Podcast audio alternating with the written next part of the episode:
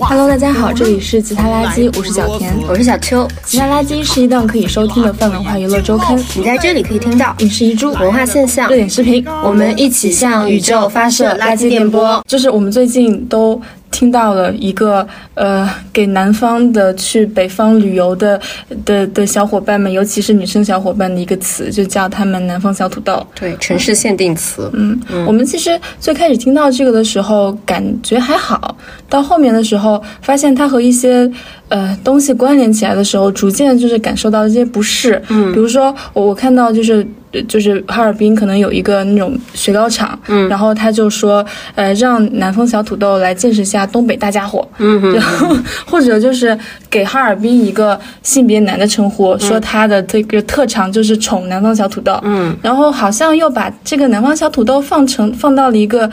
呃，介于一种游客和就是。嗯，某种呃婚配对象可能存在的婚配对象中间的这样的一个角色，嗯，是的，嗯，我们就觉得为什么好像所有的这种网络热梗嘛，到最后都变成了一个。性缘的词是和性缘脑有关的词，到最后这个网络热梗，它永远都变成了霸总配一个娇妻比较弱势的一个群体，然后在这个南北配里面，其实好好的本来是一件好事，对吧？南方人振兴北方旅游，然后 大家都挺开心的，见一点没见过的冰雪大世界。最后为什么会变成这个样子？然后今天我们就来讨论一下这个话题吧。嗯嗯，我我其实我算是北方人啊，就是很北很北的北方人。嗯，小秋是江苏人，然后小秋报一下自己身高，好烦，一米五四啦，我就是小土豆。你你你听到就是这种非常铺天盖地的叫南方小土豆，你是什么感觉？其实我第一反应我还觉得挺可爱的，也，嗯，就是因为我自己，我都经常说，我第一次去北方，去北京的时候，给我带来的灵魂震撼，就是北京人背包会抡到我头上，飞过去，不是，就是就其实就是因为我太矮，他们太高，就是他们包垂下来的位置会撞到我的头，嗯，我就我就确实我是觉得南北是有这个很大的身高的差异的，然后我也觉得就是被叫小土豆也还好吧，挺可爱的，感觉是他们的那种昵称，嗯。而且这个词一开始甚至不是被叫的，是一些自嘲嘛，对自己说我是南方小土豆。嗯但你觉得它是从什么时候开始变味儿了？我觉得它是跟性别在一起的时候变味儿的，因为我首先意识到第一个问题就是我在刷抖音的时候嘛，我看到用南方小土豆的这种火热的视频，几乎清一色的都是一个东北大哥对一个南方女生，嗯，就是他不会出现说一个东北大哥叫一个就是南方男生叫小土豆，因为你很明显感觉到，如果你叫一个男生小土豆，好像就是在骂他。就是这个时候，我就感觉到有一些嗯不太舒服的地方，然后在这个不太舒服衍生的，其实就是突然就莫名其妙的有一些什么哈尔滨终于什么娶到了好媳妇，什么哈尔滨 性别男，然后甚至我还看到有那种什么有那种就是抖音的热梗里面会说北方女生应该来学学什么什么跟南方小土豆学学怎么做女生之类的，这个时候我就很不爽了，我就觉得就是怎么的呢？我们就是南方人个子矮怎么的呢？还有还有一个说说那个呃东北男生。是呃，看到那个南方女生是吃到了细粮，嗯，然后北方女生就是粗糠，对对对，所以我觉得这个也很不爽，就莫名其妙的，好像你们就被放在了一个比较的位置上，然后在这个比较里面，它是有预设的嘛，就是这个预设就是哈尔滨作为一个城市，它是一个啊，怎么讲憨厚老实的霸道总裁大哥，然后所有的游客他清一色的都是呃娇弱的需要被照顾的这样的一个角色，我觉得这个就混进去很多刻板印象。想在里面了，嗯，而且我觉得他不由分说的把把一些人就是非常被动的纳入到这样的一个范畴里面去。我我觉得是有一些人想要，也许啊，是有一些人真的想要做那个南方小土豆。毕竟有很多人也是娇妻文学的爱好者，对吧？也是宝宝玩的爱好者。但我感觉大部分、更大部分的真正去玩的人，他他就是一个。他就是一个消费的个体，嗯，对吧？他就是去玩的，他就是某某某，他是这个人，他不是那个南方小土豆。是的，就就你不应该把就是一大群的游客的这种群体吧，就是统一成为了啊这样的一个就是奇怪的词。而且而且，我觉得很多梗都是这样，你一开始你人自嘲的时候说出来是没有问题的，但如果别人这么说你的话，那就是很容易感觉到不舒服。嗯嗯。嗯，我我看的时候，他们就是最近愈演愈烈到，就是呃，南方小土豆出现之后，就开始出现一些和南方小土豆相对的那种那种，就是预设这种浪漫关系的词。他们把那个耳边，嗯，甚至幻想出一个身高，说他是一米八五。哦，我也看到那条了，就感觉这个城市被人格化了，然后这个城市被人格化成一个东北壮汉。嗯嗯，就是一八五的阳光大男孩。嗯，我就感觉这个东西它很，它很老派，你懂吗？嗯，它也很，我觉得都不是保守了，它很像是那种那种好早好早好早以前在网上流行的霸总文学的样本，就是一个男人他出来，他很像那种最老派的爱情的范式吧，就是一个他都不是一个男人，他是一个爹。然后出来替我 cover 所有。嗯，我我感觉这个还有一个让大家很不舒服的地方，就是它一个是一个是跟这种霸总文学很相关，另外一个可能和这个原因最相关的地方是在于它的那个官方口径有点太强了。嗯，就是如果官方口径太强的话，他会感觉是这个官官方自己赋予你一个身份，嗯，然后当他赋予你这个身份，你就不得不接受这个身份。嗯，是的，哎。反正就是挺让人不舒服的，嗯，我感觉就是最近的这种这种官方口径的宣传，好像都在套用这种东西。就本来可能这种霸总文学和娇妻文学，它是一个圈地自萌的东西，有一些人喜欢就去喜欢，但是当它被套用到一个官方的口径去做这种所谓的文旅和文化宣传的时候，你就会有点不适。比如说之前在说阿忠哥哥，嗯，是的，那个江山娇，嗯。我觉得都是那种奇怪的人格化，嗯，然后在这种奇怪的人格化里面，它背后隐含的那个东西其实有点像哎，我现在想想，嗯，就是比如想说这个哈尔滨这个小土豆的这个事情，我觉得它背后隐含的就是你什么都不用想，我一切都替你包办，嗯。嗯，我觉得这个也是。哎，我我我不知道，我当时就是看着看着看着这个东西，我看到了一个猛然的那种不舒服的感觉，就是有人在叫什么“尔滨尔滨哥哥 ”，对对对，尔尔滨哥哥，就是有一个视频，然后一个女生说她自己是南方小土豆，然后里面说尔滨哥哥什么照顾我什么什么东西，我感觉就很像是。嗯，我们就是经常讨论的那个，以前就是波伏娃在第二次里面说的那个话了，就是说女生就是你什么都不用做，然后你往下走的话，你就有很多的路径可以获得一切。然后，但是呃，男性被训导的就是说我一定要冲着这个什么事业跟努力不断的成功，后来女人就会成为我的奖赏。我当时看那个视频的时候，我就猛然想到这个话，就好像是这事情它不是真的，对吧？我作为一个游客，我到一个城市去，我要花钱，我要消费，我住酒店，我做攻略，不是我。到了那个城市之后，莫名其妙的有一个耳滨哥哥替我安排好了一切呀，这真的真的是很费解。好好的一个旅游，怎么就被搞成这个样子？而且我觉得，就是这种这种刻板，就和你你是任何的一个地方的人到另外一个地方，然后他们对你有一个非常统一的刻板的那个感受是一样的。嗯，比如说我每次说我是内蒙来的，大家就会你会骑马吗？呃，对，是我会骑马吗？然后或者说你是不是很会喝酒什么之类的？你在这种你在外一个人这种社交中，你会有一套非常习得的这种刻板的回应的模式，就是我们是怎么怎么样的，到底是什么什么样的，然后他已经变成了一种像茧一样的碰撞，就是你给出一套东西，我给出一套东西，但我们到底在说什么？我们除了这种非常刻板的交流之后，我们还会说什么？你是什么样子的？我是什么样的？我觉得在这种就是他问到我是内蒙人，然后说一些内蒙的梗的时候，感觉他完全没有认识到我是谁，我也完全不知道他是谁。我们只是在重复一些网络上流行的刻板印象的梗而已。我觉得这个东西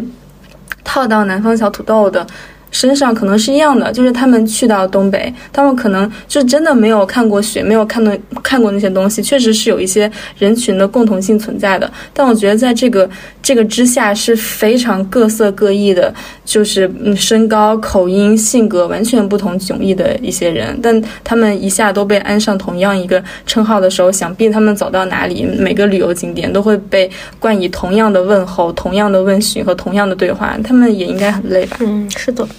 而且我其实自己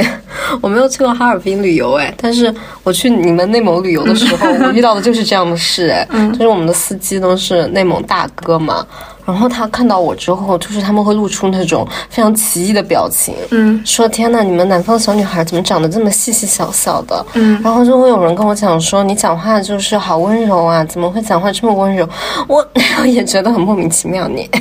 嗯 嗯，就是他也会有那种很神奇的表情吧。就是我觉得其实有一些对话是比较善意的，嗯然后只是说你在网络上又被不断的放大跟不断的复制之后，这个本来比较善意的对话也会变得很奇怪。嗯，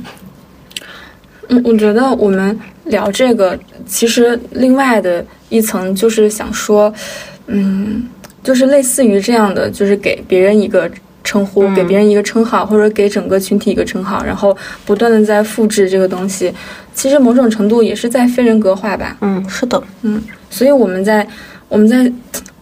呃想这个的时候，我其实会一直想起，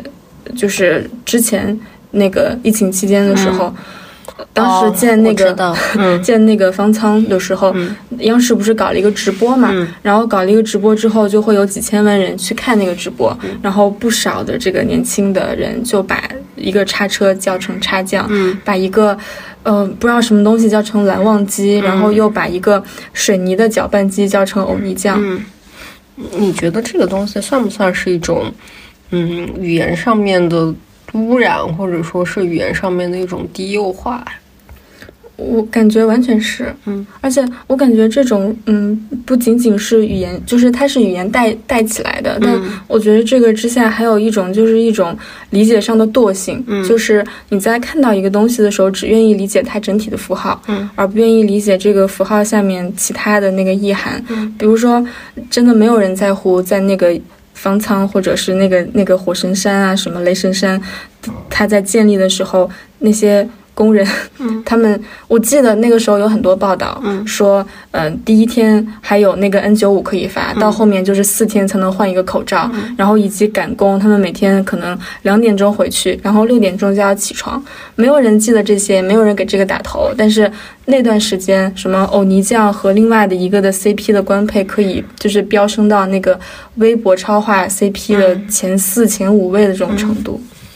而且我觉得这个事情里面，它还有那种强烈的官方引导的属性了。嗯他也很希望你去这么讲，好像就是你去这么想和在你。我觉得在大家都会有的时候不由自主的使用这一套语言系统的时候，你也会不由自主的进入到这种思维模式里面去。嗯因为做这种事情是呃熟悉的，就是不管这是一个什么样的事件，磕 CP 是一套熟悉的动作啊、不管这个是一个什么样的事件，冲榜也是一个熟悉的动作。去做这个的时候，好像你就能忘记这个背后所有的东西的细节，而陷入到一种很习惯的动作程式里面去。嗯，我我感觉就这个事情还有一个挺难受的地方啊，嗯就是所谓的这种非常宏大的这种宣传，嗯它最后收编的又是一些非常年轻的年轻人和他们的那种套路，嗯就是这种打榜啊、搞 CP 啊这种东西。而他又是在一个这样的事件之上去做这样的一个套路，你就是整体会真的 PTSD 到现在我。嗯，是的。而且其实这个也很像那个之前著名的那个爱国动画片啊，那年那兔那些事儿，对吧？这酒窝，嗯，其实也是一样的，就是这种这种类似的个体吧。你把你怎么讲呢？把一个东西动漫化，照理讲它应该是一种让人更容易理解一个事情的方式。但是这种意义上面的动漫化和由此衍生出来的这种官方引导的那种新一波的文化上面的潮流，能够强烈的感觉到它是用这种人格的方式让你忽略掉这个背后原来这个事情原来怎么样的。它其实把这个事情极端的扁平化跟简单化掉了。嗯。然后我我觉得聊到这个，其实嗯，就是这些宣传，我我觉得尤其是东北的这一批宣传，嗯会让我有一个我之前嗯思考的比较少的一个事情，嗯就是其实这一波是一种就是非常北方式的宣传。嗯当北方式的宣传遇到一些南方人的时候，嗯 产生的一个效果。嗯因为我我我我觉得可以把它称为一种北方式的宣传，因为北京一直以来是一种就相对比较文化霸权的一个一个一个宣传中心吧。嗯 然后。然后东北文化一直都是就是北京的整个文化圈里面一个比较重要的一个一个文化圈吧，嗯所以而且再加上就是哈尔滨旅游这个事情，它不是一个民间的事情，因为它算是一整个就是所谓的东北的旅游业和某种程度上的文旅复兴这方面的事情，所以它又确实和官方的宣传口径非常匹配，所以整个可以说算得上是一种呃北方式宣传官方收编的一种一种宏大的宣传，然后又碰到了一个非常小而细的一个人物形象，嗯，是的。我觉得我可以稍微展开来讲一下这个，因为我去看了一下这些东西的宣传嘛，嗯，我就觉得我一开始看的时候，其实我还觉得挺好玩的，但我后面越看，我就越觉得，因因为因为我看到很多是那个叫什么新华网他们官方的抖音的报道嘛，视频以及他们写的文字，嗯，就首先这里面有很多很多的呃假新闻，嗯。嗯，就是其次这个里面有很多很多的刻板印象上的疯狂叠加，就是我们北方人慷慨。我们北方人大方，就是我说的这个里面的假新闻，包括但不仅限于鄂伦春族带着他们的鹿下来了 这则视频，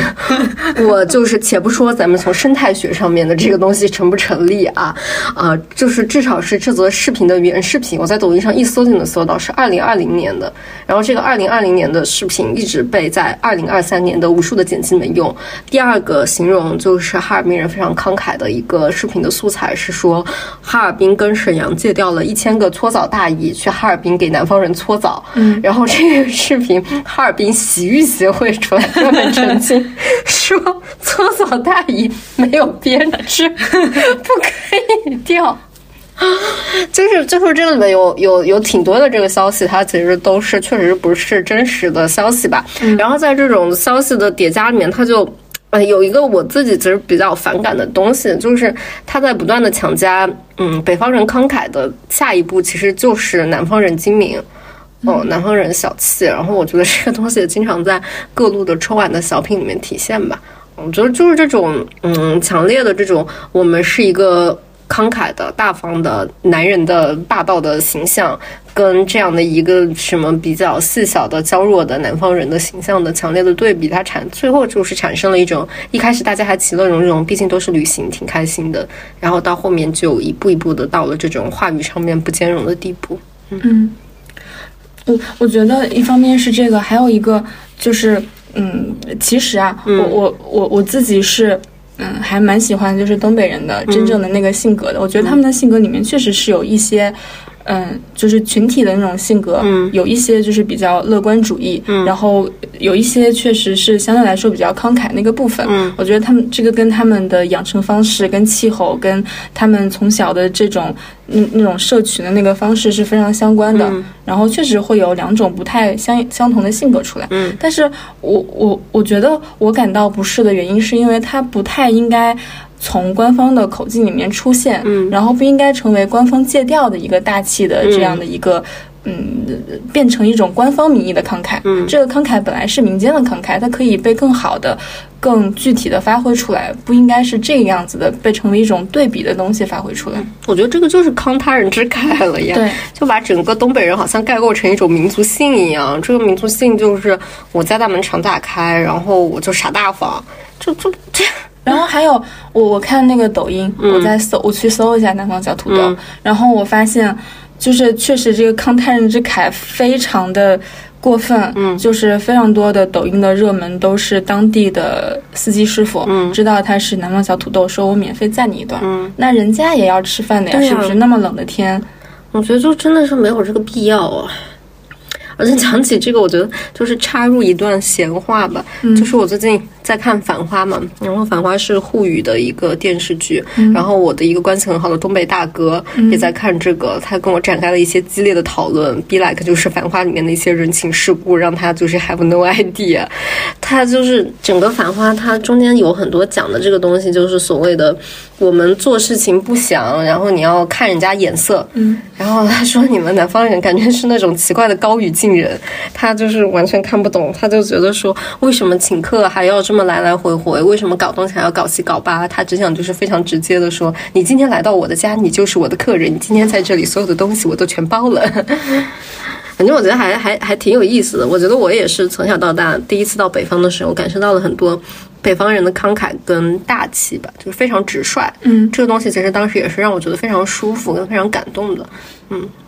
但与此同时，也有那种就是在北方旅游被宰。那种大哥上来就跟我表现的很热情，妹妹你从南方来的，我要照顾你的一切，到最后七拐八拐就为了让我去他们家买东西，反正都有遇到过。我觉得这个就就是很具体的事情了，只是说我们都认为这个具体的事情不应该被官方的语境包装成一个出来售卖的一个旅游的热点。嗯，尤其是不应该被包装成一个。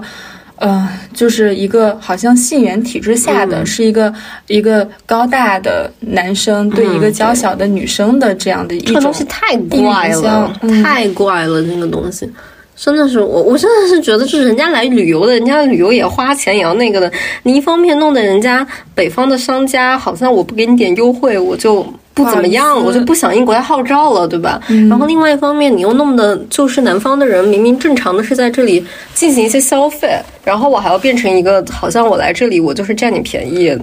对，都很奇怪。南方的。人人家过来真正的花钱，肯定不是想来就体验一下当南方小土豆什么感觉，人家是真的来看雪乡的，对吧？就是呀，人家参观风景的喽。对呀，搞不明白了，这个事情本来是一个很简单的这个双向大家双赢的事情，怎么最后就弄成了这个样子？唉。而且我看那个抖音的视频，嗯，然后我我发现，就大家的拍摄手法都非常的一致，就是这个手机能举多高举多高，肯定是要俯拍的嘛，就是然后就把对方拍的能有多低有多低，然后这个里面。我觉得确实，就大家在中间争吵的时候，确实就分为几派嘛。一派就是就是东北非常土著的那些人，就觉得我们这样叫是没有恶意的。嗯嗯，就是而且这个是你们开始的自称。嗯，他说我们我们有一些就是叫叫矮子 更粗鲁的称呼，什么小地缸啊、小这条我也看了。但我觉得小土豆确实，小土豆听起来也感觉也是一个爱称了。然后然后还有一派就是跟跟我们这一派就是非常这个契合的一。派南方的南方人就会觉得说，就是还有一些真正的这个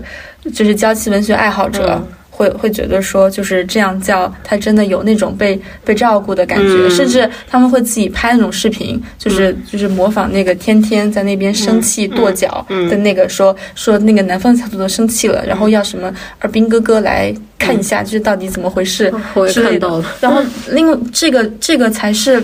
比较主流的声音，可能现在我们说这些声音，反而是相对来说，在这个主流声音之外的，我们的一些腹诽吧。嗯，是的，我觉得娇妻文学是主流的声音了，尤其是这几年。嗯，要不然我们干脆就接下来聊聊看，为什么娇妻文学现在又这么受欢迎？娇妻文学的复批。今年其实不只有小土豆啦，就还有那个著名的宝宝碗的梗。嗯，那个梗简单的解释一下，就是。嗯，男朋友或者是老公吃就是一大碗，然后给我旁边分出来一个小宝宝碗，因为我吃不下，就是让我尝两口，对吧？然后里面放几根面条，对对 对对，几根面条，几根青菜，然后一小块肉，就是就是宝宝碗，嗯。奶格文学，嗯嗯嗯，你讲一下奶格文学。奶格文学其实跟这个是一样的，还有一个是平底锅文学，就是在知乎上一个 叫做平底锅的用户在更新他跟他的山东的这个二婚老公，呃中间的一些就是他们认识了大概九天，然后之后就是结婚了，然后结婚之后又经过很长时间才圆房的故事。然后在这个呃圆房的故事之前呢，发生了这么两个大家记忆比较深刻的片段。第一个就是。他们认识不久，他们她的老公呢就带着他单位的领导，然后提着一些东西去她家提亲了。呃，然后呃后来这个平底锅呃这个女士就问说，为什么你当时那么着急呀？呃，这个这个山东大哥就说，我看你第一次跟我接吻那个紧张劲儿，我就觉得你就是非常纯洁，我可不能让这个时间别人占了先机，这是其一。然后其二是他们在圆房的时候等了很久，处女膜文学，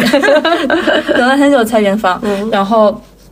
这个山东大哥拿这个手电筒往这个平底锅妹妹的一些地方就照，反复的照，呃，照了又照，照了又照，非常满意，说就是想要欣赏一下这个，呃，只是未曾被光顾过的地方。唉，然后平底锅发了非常多类似的东西吧，就是都是一些呃宠溺的，但是又呃比较推崇这种就是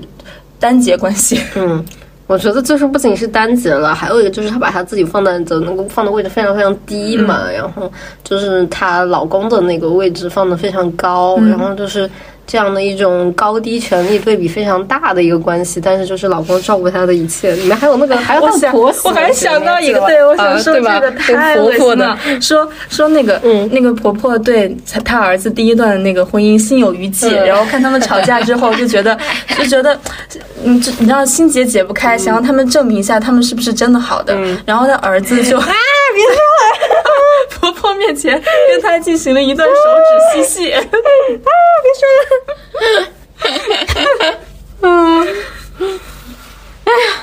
呃，然后除了这个，还有一个微博上的一个女生叫月什么文学，哪个啊？忘记了。我只记得蒙奇奇了。嗯，蒙奇奇后来的一个、呃一个继承她衣钵的一个、嗯一个女生，反正就是这几年的这种娇妻文学非常盛行。嗯不仅娇妻文学吧，就包括那个呃，就是抖音上有那种非常多的家庭主妇，比如说你给我发的那个。嗯，是的，嗯他们的他们呃在抖音上全部的工作就是就是只做娇妻，然后可能最多最多就是给大家做做饭啊，然后秀秀自己的包啊，然后说说自己的生活啊，嗯非常吃香这种账号。对，非常吃香。嗯，哎你觉得为啥呀？娇妻文学为什么复辟了？在我们就是已经就是诚心诚意的阅读了很多次大女主文学之后，哎，我今天看了一篇文章，嗯就是这个文章采访了那个，嗯、就是运营这种抖音账号的那种 MCN 的那个人，嗯然后那个人我不知道是不是那个人说的，还是这个作者说的。他说，呃，就是这种娇妻文学或者这种娇妻视频的那种呃观众，嗯是那些呃，第一种是呃想要过娇娇妻生活的人，嗯然后第二种是想要过娇妻生活而没有办法过的人，嗯就是对现状非常不满的人。嗯，我觉得就是。嗯，我在想，其实有可能是就是看喜欢看娇妻文学的人一直都存在的，只是前段时间大女主文学的声音太大了。嗯就是因为，对吧？因为我觉得娇妻文学它其实代表了一种呃人人都喜欢的可能性吧，就是我只要就是向下，然后就是一种向下的选择嘛，嗯，向下的自由，对我只要什么都不做，然后讨好一个人，还落到一个非常舒适、安全的地方。我只要讨好一个人就行了。我讨好老板也是讨好，讨好老公也是讨好，对吧？我只要讨好一个人，我就可以保我一生荣华富贵的这样的一种想象。这个想象曾经有过，现在也存在，然后它将一直存在下去。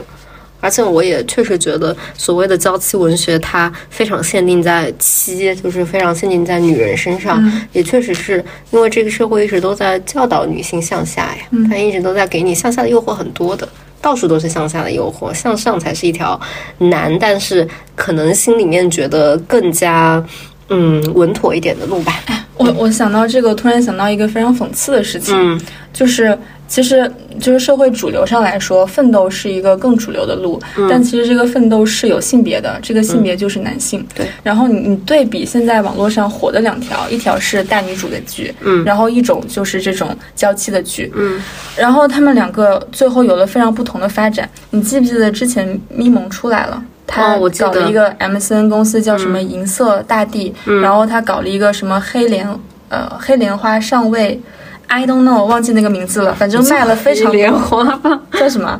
我我也不记得了，没事，这不重要，你说嘛。就他卖了非常非常多的钱，嗯。就是就卖到就是那个微信的小程序都有点小小崩溃，嗯。然后抖音这边也卖了非常非常多的钱，嗯。但是最后因为他这个卖的实在是太太火了，然后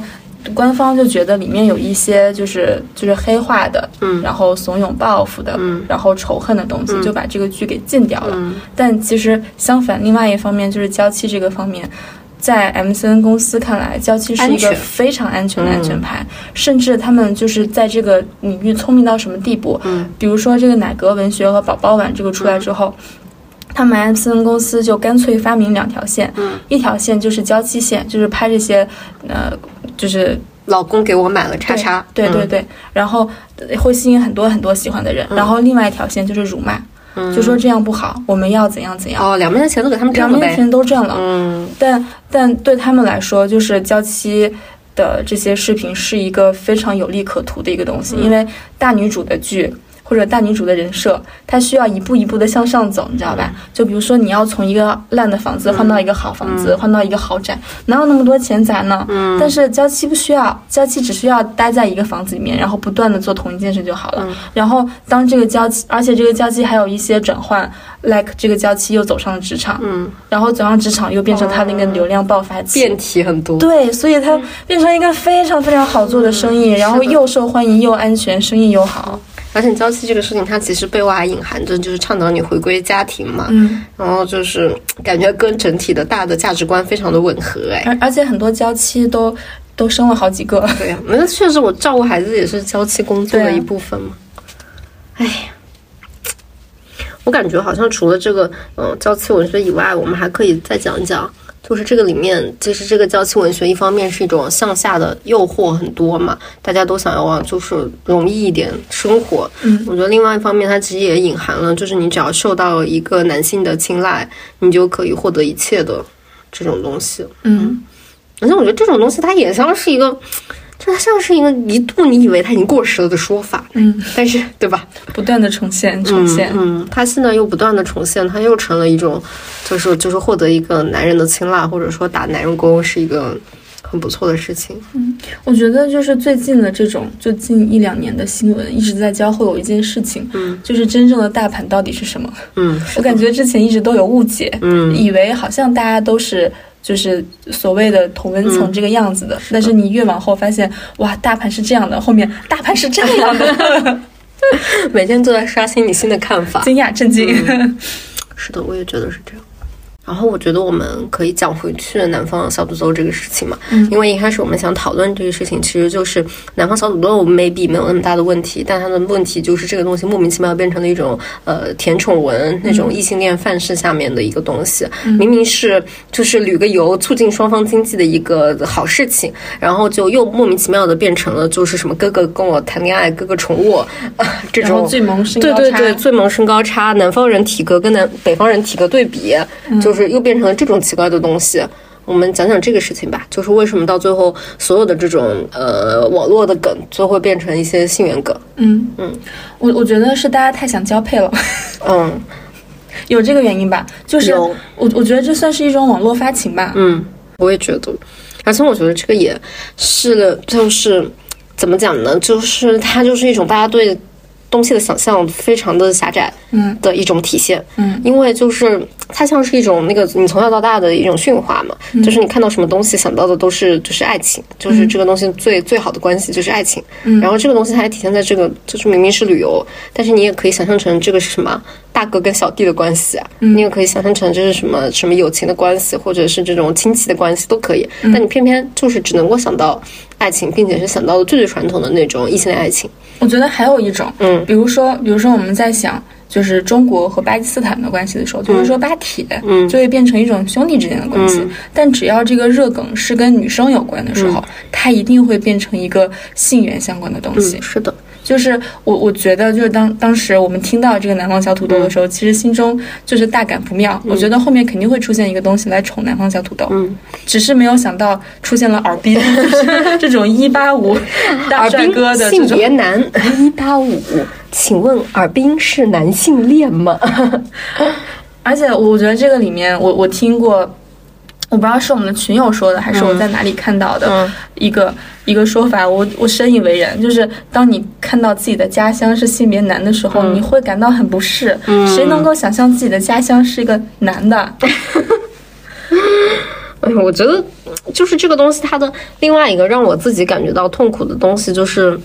他嗯，就是任何事情，你跟女性去想象一个关系的时候，他在不断的就是跟你重复嘛，就是女性能够想象的关系是非常单一的，嗯，就是女性能够获得的好关系，就是跟男性之间的这样的一种爱情的关系。这个关系是什么呢？它不仅极致亲密，它是亲密关系，对吧？然后它也极致就是信任，就是他认为，比如像说一个女生很容易嘛，就是你结婚了之后，大家就会默认你会只跟你的老公出去玩，你不会跟你的朋友出去玩啊。然后就包括从小到大看到的那。些东西也是啦，就是不管是之前大家说的什么灰姑娘啊，或者是什么，反正到最后你都要追求一个纯真的爱情，这个才是你人生最终的结局。嗯，但是你看男生那边就不一样呢，男生那里其实他有很多关系是教导你要跟男性的同性之间获得一些比较好的关系的。嗯，比如讲说什么要为这个兄弟两肋插刀，对吧？然后在兄弟跟女人面前，那肯定都是选兄弟的。就是你怎么能为了小情小爱放弃你这个人生的大方向呢？嗯，就是我觉得这一种对关系的想象，它其实和排序吧，它也挺像是这个性缘脑的这种关系里面的东西。就包括像这个旅游也一样的，因为是因为你掺杂了女性的东西在里面，你就莫名其妙的变成了一个需要被照顾的课题。嗯嗯。然后以以及我觉得就是跟跟女生相关的这种东西，莫名其妙最后都变成一个被字句。嗯，是的，你背怎么样？嗯，从来都不是一个主动的，就是我我觉得如果它是一个主动剧的话，它就不应该是个南方小土豆，嗯，它应该是一个就是呃南方大山药过来 就是把东北碾平。只要是南方小土豆，肯定是被如何被如何，是的，是的它总是被动剧。而且我就就是想到那个。是那个人吗？呃，李李海鹏，嗯，对，就是就是李海鹏，他之之前不是有一段时间发了很多的那种非常老旧的微博嘛，然后他有一条老旧的微博我印象很深，他就是说什么我前两天看了一本著名的书叫《女孩的地下战争》，然后里面说看过那对对对，他说我看完那个之后，我感觉你们女人之间什么关系好可怕，你们就是互相算计，呃，嫉妒，然后彼此怎么怎么样。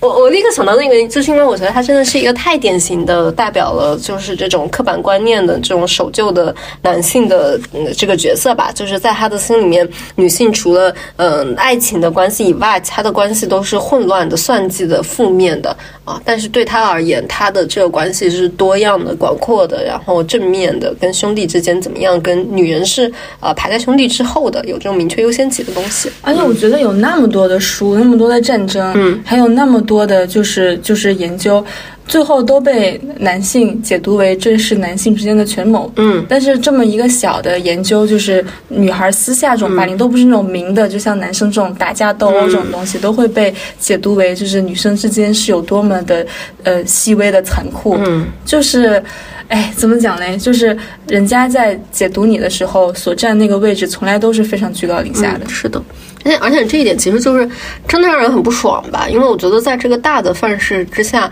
你确实也能感觉到啊，有的时候有些女生她也会陷入到这种思维的定式里面去，她也会觉得我的人生就是，如果我跟我老公结婚了之后，那我也不能跟别人出去玩了。我人生里面最大的这个关系就是我跟我老公的关系。嗯，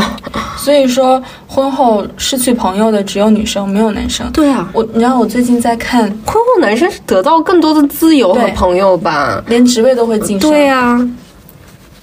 我最近在看那个，嗯，在看一对那个真人秀夫妻，嗯，是吴京和谢楠，嗯，然后他们之间有一个非常典型的这种关系，嗯，就是他俩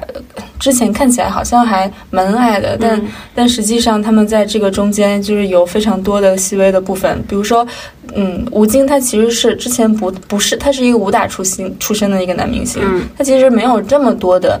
那样的社会关系，但谢楠不是，现在他是一个主持人，他本来应该是一个关系网中间的人，嗯，但他在嗯其中的一个综艺里面就说，他觉得他结婚之后，很多朋友渐渐都不联系了，嗯，我觉得都不是他吧，我自己都能感觉到，我身边的朋友，嗯，就是恋爱是一个点，一个节点，结婚又是另外一个节点。就是你在这两个节点都会丧失掉一些人跟你的密切的联系。嗯，像生小孩可能会是又一个节点。哎，还有一个哎，我觉得女生朋友之间就很 nice，男生朋友就不是。就比如说，嗯，你们是一对异性恋的情侣，然后你们两个结婚之后，男生也会带着女生去见他的朋友嘛。但女生到这个局上就变成一个被他们男生朋友审视和评分的一个对象，就是看你这个媳妇儿怎么样，长得怎么样，然后身材怎么样，然后谈吐怎么样，性格怎么样。但是。嗯，就是如果这个女生带着她的老公过来参加这个这个局的话，其他人都会就是开始认识她这个人，哎，嗯，就会觉得就会想说她的性格怎么样，她这个人是什么样的，甚至下次还会就是问她说你要不要带谁谁谁一起来，然后真正的把她纳入一个人和人交往之间的这样的圈子。嗯，所以如果从这个方面来讲的话，其实可能啊，男生的那个朋友圈那方是相对来说比较排斥这个男生的。伴侣成为他们朋友圈里面的这一个人的。但是女生这个圈子相对可能更容易接受这样的一个设定，就是觉得可能大家能出来玩已经很不错了，然后把你的先生、把你的丈夫带出来玩也是一件好事。嗯，可能我在我朋友里面观察到的，有的时候其实是一些男生他没什么朋友，嗯，就是就是他女朋友或者是他老婆，其实是比较希望能够带是的是的他出来社交一下。其实有时候是一些这样的考虑吧，因为。哎，反正我有的时候我会明确的跟我的朋友讲，我说我们出来玩就是我们出来玩了，就是我觉得其实说白了，我跟你就是老公也不熟，嗯。然后你老公也不想要跟我们一起进行我们喜欢玩的这些活动，就没有必要两边都受罪。但其实一开始我们都会呃见一下，我觉得有的时候其实也是这个原因，就是她觉得她老公社交太少。嗯，就会保持礼貌吧，就是嗯，这种礼貌是一个嗯，就是一个非常非常高级的礼貌，嗯。礼貌到对方都不知道说你到底是喜不喜欢我的一种一种礼貌，就是可能她带老公来到这个朋友局之后，她老公自我感觉还会很好，就觉得她老她的朋友对她都很 nice，而且我有一个不是非常不全面、非常片面的观察，就是我觉得这种相互之间的参加的这种社交的压力，嗯、男生一般会小于女生。其实，嗯，是的，是的，是的就，我这个片面的观察，就是觉得我自己感觉上是比较女生要去参加一个男生的朋友的局，他确实就是会非常在意自己的形象，或者是要想一下当天要找什么话题来讲。但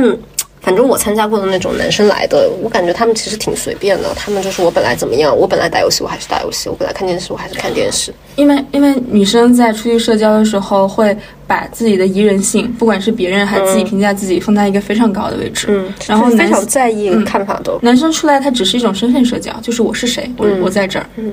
还有一个就是，嗯，这种性性人脑，就是真正的，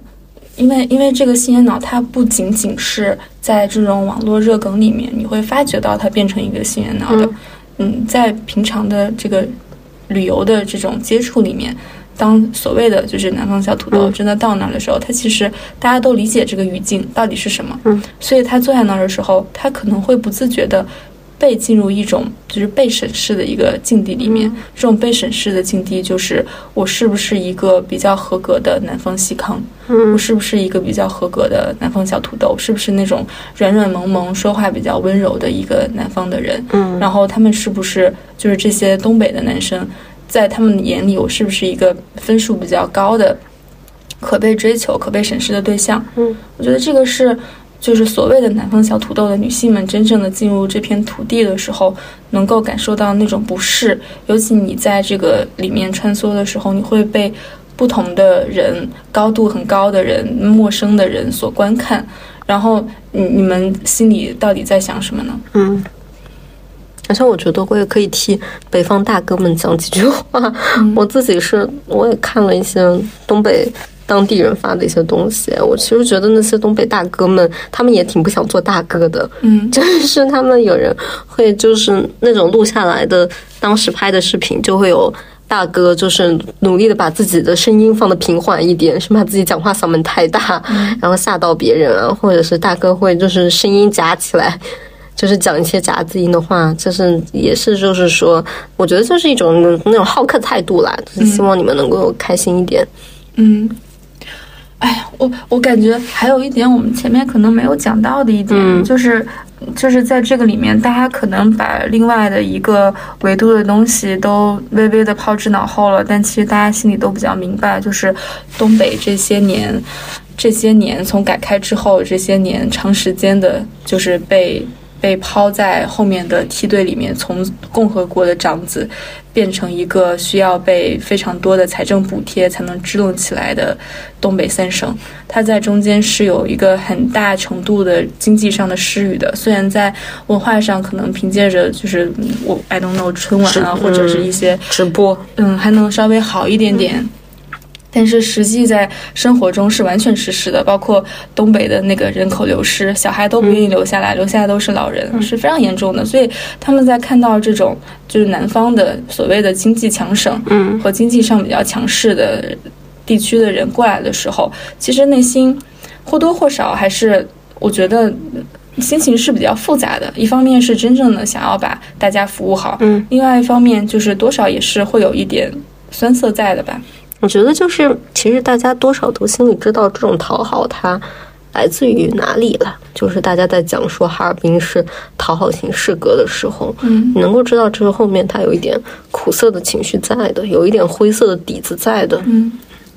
哎，我觉得还有一个，嗯，就是之所以，嗯，最后就是所常常有这种南方小土豆的这种这种称呼，其实是他选中了一批人去做一个就是中介的一个沟通，嗯。他他是没有办法选择就是男生去做这种中介的沟通的，嗯。然后中南那种南方小土豆通常来说是南方的女生，嗯。是是一个相对比较软的着陆的一个地方，嗯。可以让他去做沟通。然后我觉得，既然你已经用了这样的一个人，然后选定这样一群人去帮你做一个所谓的这种地域上的一个沟通，嗯。你就不能再从某些方面再把人家人格化成为一种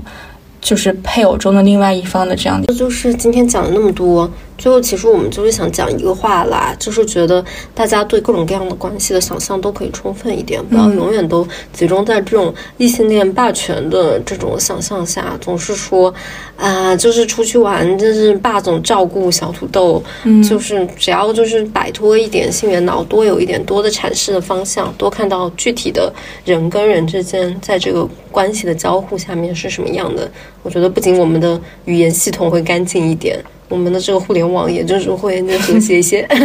不会到处都是那个发情的迹象。嗯，是啊，不会到处大家都像有那个繁殖冲动一样的讨论一个旅游上面的经济现象，对吧？嗯嗯，好了，那我们今天的节目就到这里了。如果你喜欢其他垃圾，请给我们